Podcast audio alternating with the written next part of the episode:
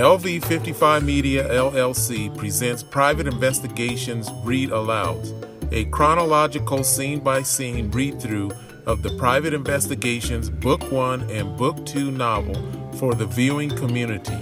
Sit back, relax, and enjoy. Finally, Blaine takes a deep breath while looking towards Steven. Mr. Wilder, my client is fully aware of your predicament and offers a full apology. He has increased your payment this time by $5,000 up front, and he hopes this will cover any inconvenience on your part. I assume you still prefer U.S. currency, correct? Well, that does make it worth my while now, and yes, I prefer U.S. currency.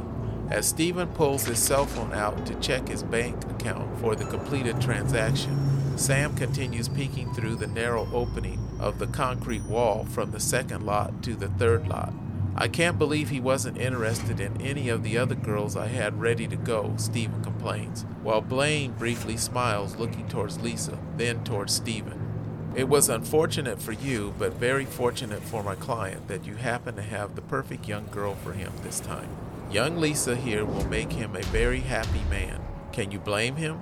Lisa continues looking back and forth at Blaine, then at the overnight suitcase next to Steven, as Blaine looks down towards the cell phone he's holding.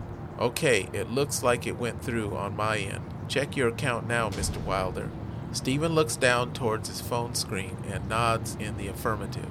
As in the past, once young Lisa here is in my client's possession, he will authorize me to wire the balance of your fee. Should not be more than three or four days. After that, you can make arrangements to remove the threat on the mother, Sandra.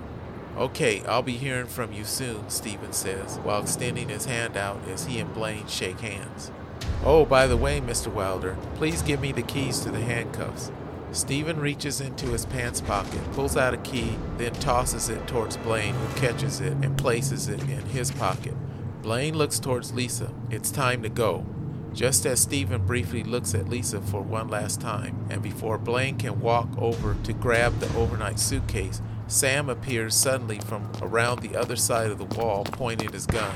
Steven, don't move, Sam shouts, surprising Blaine, Steven, and Lisa. Suddenly, from the opposite direction, they all hear and see a silhouetted figure running towards them from the north end of the darkened parking structure, shouting, Hey, hold it right there! Don't move! Blaine immediately raises his hands up. If you're trying to rob us, take what you want, Blaine begs. It's the police, Jerry yells out. Don't move. Suddenly, Steven pulls a knife from the back of his pants and places it up to Lisa's neck, while grabbing her around the waist to use her as a human shield.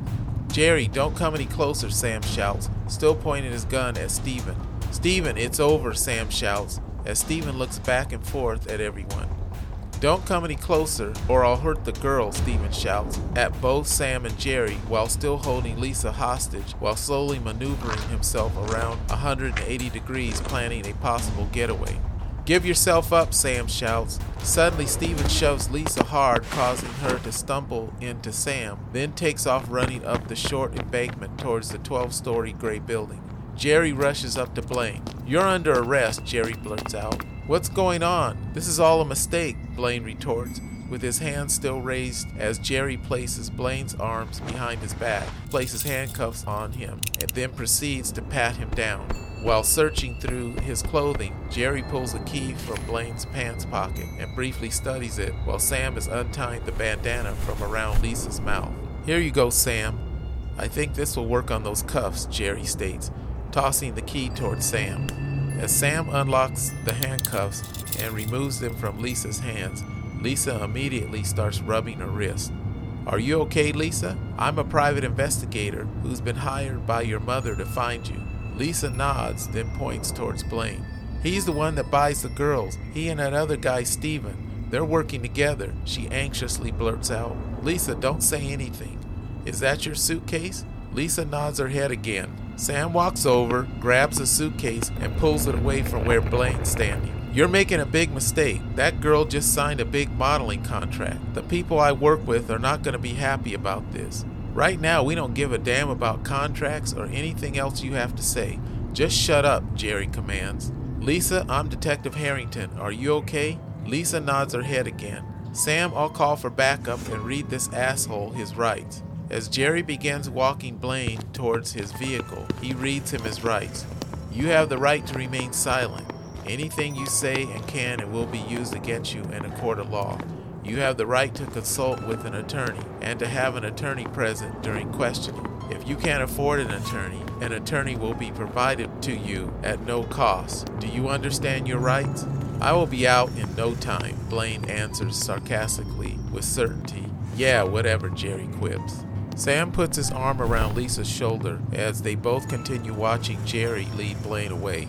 Come on, Lisa, let's get you to my car so you can call your mother. I'm sure she'll be happy to hear your voice. Oh, by the way, I never introduced myself. I'm Sam Aquino. Uh, Mr. Aquino, uh, I have something to tell you, Lisa says, forcing Sam to remove his arm from Lisa's shoulder. What's that? he inquires, looking at her somewhat puzzled. That's not my suitcase. I just said that so you and the police could possibly use it as evidence. Sam smiles and slowly nods his head, thinking, Yep, my granddaughter and this young lady are definitely sisters. Well, thanks for that information, Lisa. Sam places his arm around Lisa's shoulder again, quickly grabs the suitcase handle, and starts dragging the suitcase behind him as both he and Lisa walk towards his vehicle. To learn more about Sam Aquino and the many other characters involved in these mysterious, intriguing, suspenseful, and coincidental fiction stories, purchase a copy of Private Investigations, Book 1 and Book 2, in one volume by visiting Dorrance Publishing, available both in softcover and ebook formats. Also available at Amazon Books and Barnes & Noble.